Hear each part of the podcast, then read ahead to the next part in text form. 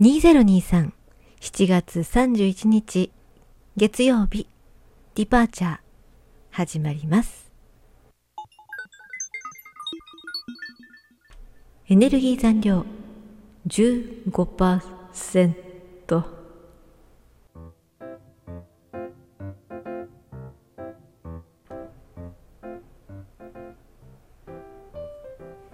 日は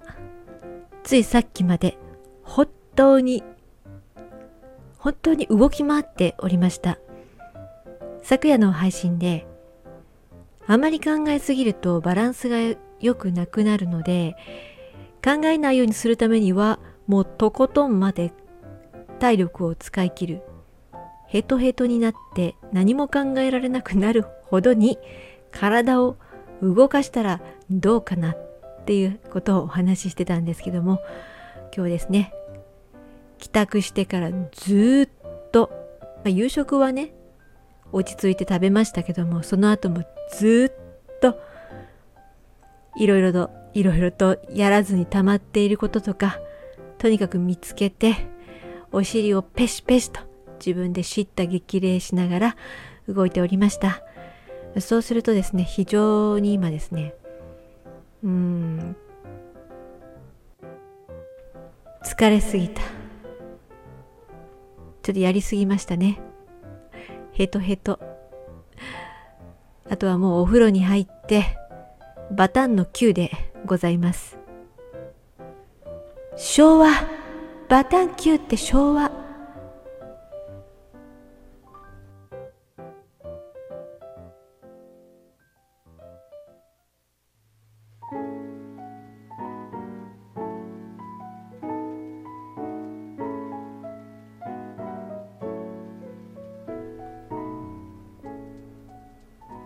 思い返せば、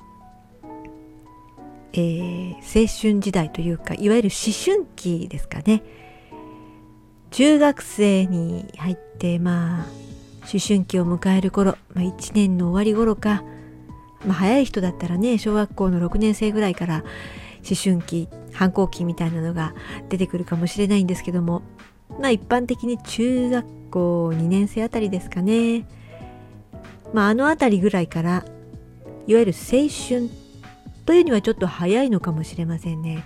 その後高校生ぐらいになってまあ少し大人びてきて、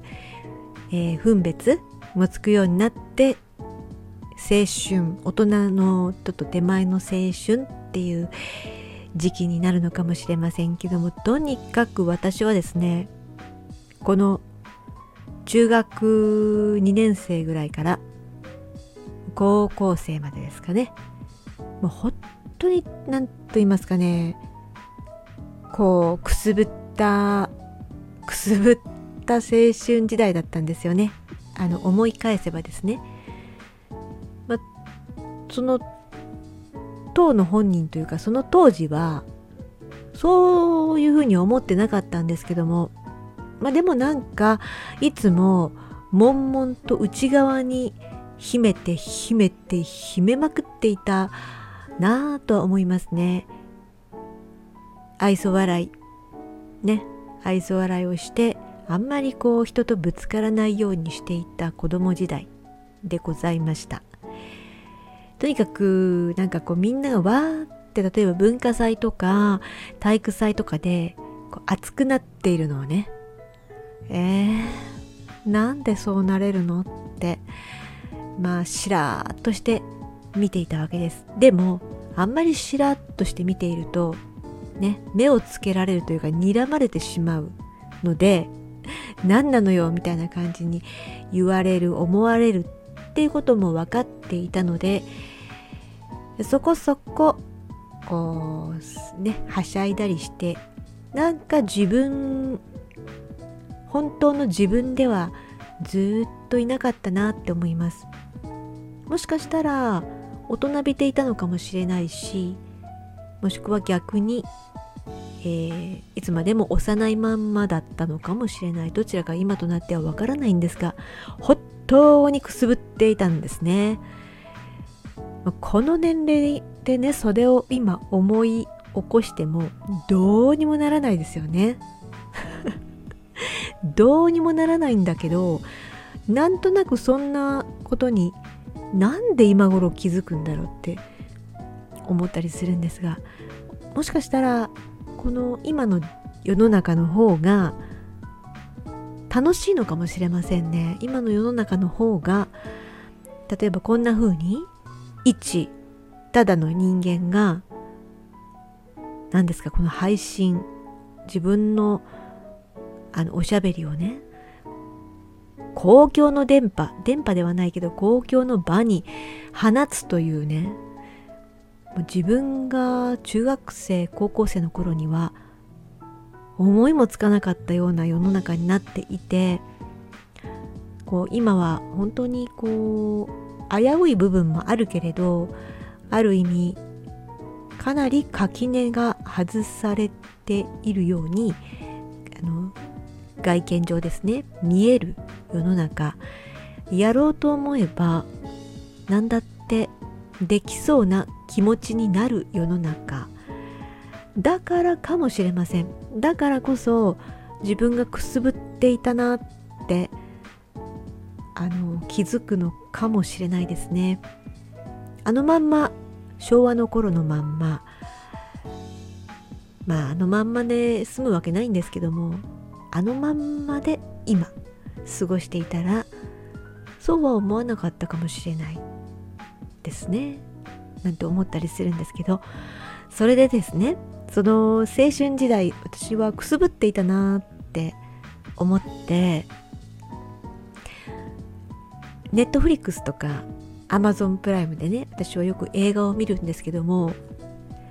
最近選ぶ映画がなんかハイスクールものだったりティーンエイジャーものだったり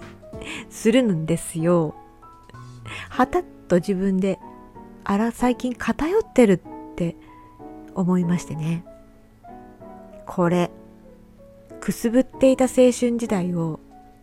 映画の中に求めているのかしらって自分で思ってすっごくこっぱずかしいんですけどもまあでもね自由ですわね。自由ですわね。どんな映画の楽しみ方をしても。だけどねなんか映画本当にティーンエイジャーものが多くてしかもとってもなんか「わかる!」みたいな気持ちになったりね。ちょっとこう熱くなったりねするんですよ。嘘だ。現役の高校生の時にしらっとしてた自分が嘘だそんなのって思いつつもまあ気分はとってもいいのでこういう楽しみ方でいいのかななんて思ってます。先日見た映画で、まあ、同じスクールものでもあの魔法のね学校。でもハリー・ポッターとかじゃないんですよ、えー、 School for、えー、 Good Evil 発音が変ですけども School for Good Evil 善と悪のための学校。これが面白くってですねおとぎ 失礼しました。おとぎ話の世界の善と悪ってすごくこうはっきり白黒分かれてるんですけどそのおとぎ話の悪役そして善の役っていうのをそれを養成していく学校なんですよ。悪役と善悪と善がバランスよく物語の中であの活躍しないと人間たちは理解できないというねなんかちょっとこうティーンエイジャーものなんだけれどすごく面白かったんですね。あのテーマも、まあ、善と悪っていうのがベースのテーマなんですけども友情だったり勇気とかそして善と悪がこのガラッとひっくり返るような場面もあってすごくねコントラストがね面白かったんです。で何よりもその設定がすごく面白かった。なんか一筋縄ではいかない感じでしたし物語の中のその役割があるんだよっていうねことを学校の校長先生が言ったりするんですよ。あの何だったかな？真意は？真意は何であろうと？とにかく役割というものがみんなあるんだよっていうね。結局善と悪のあの育てる学校ではあるんだけどいつも張り合ってるんですね善と悪が。で大体おとぎ話は悪が最後はあ倒されるじゃないですか。でそこに悪のね役役の人たちが悪役に養成されているキャラクターたちがキャラクターっていうか人たちがすごくもう不満がいっぱいなんですねいつになったら悪が最後はね勝つような物語ができるんだみたいな感じで善と悪がこうライバル意識を燃やしてやるんですが途中で入れ替わったりしてしまうんですね。面白かったですよ。もうちょっとこの映画のねお話も今度また機会があれば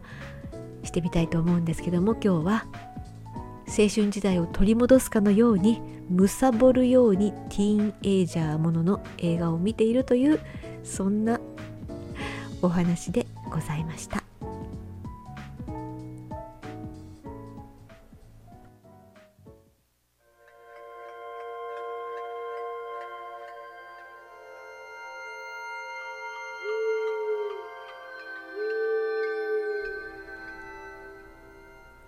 エネルギーチャージステーションへ出発します